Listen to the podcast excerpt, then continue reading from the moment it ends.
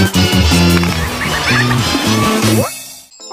欢迎收看动漫解说员，我是小曼。看了这么多的奥特曼，大家都知道怪兽侵略地球最大的阻碍就是奥特曼。只要怪兽一现身，几分钟之后肯定就会出现奥特曼。虽然侵略地球如此艰辛，但是咱们有些怪兽和外星人还是很聪明的，直接不变身了，伪装起来找人间体的茬。最常见的就是夺走奥特曼人间体的变身器，让他变不了身。但是小曼就有一个疑问了，每次奥特曼变身都那么长时间，尤其是罗布奥特曼，三分钟战斗，他俩变身就要用去一半多。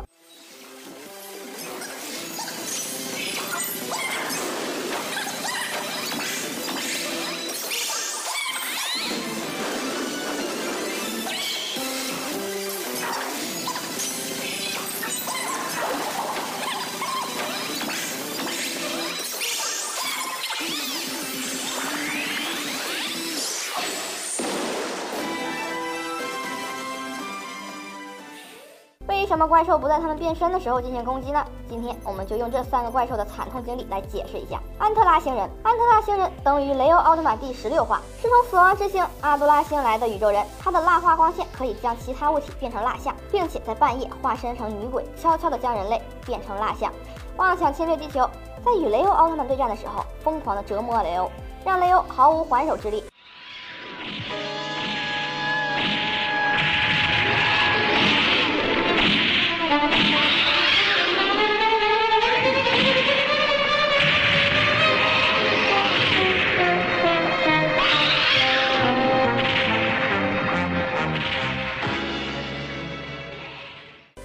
将雷欧奥特曼的双腿蜡化，使雷欧变回成了人间体。但是我也不知道为啥，这个怪兽不紧接杀了雷欧的人间体，最后让雷欧发现弱点，使用能量光球杀死了他。帝国星人，帝国星人登场于泰罗奥特曼第三十三话和三十四话中，实力超群，拥有匹敌奥特六兄弟，同时面对多个敌人也不处于下风的强大实力，以及不亚于梦比优斯的飞行能力，又能克制奥特曼的光线和光鞭。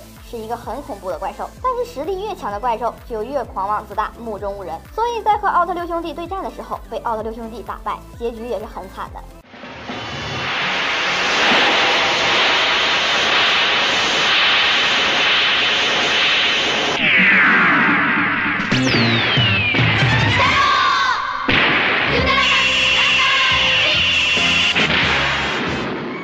亚波人。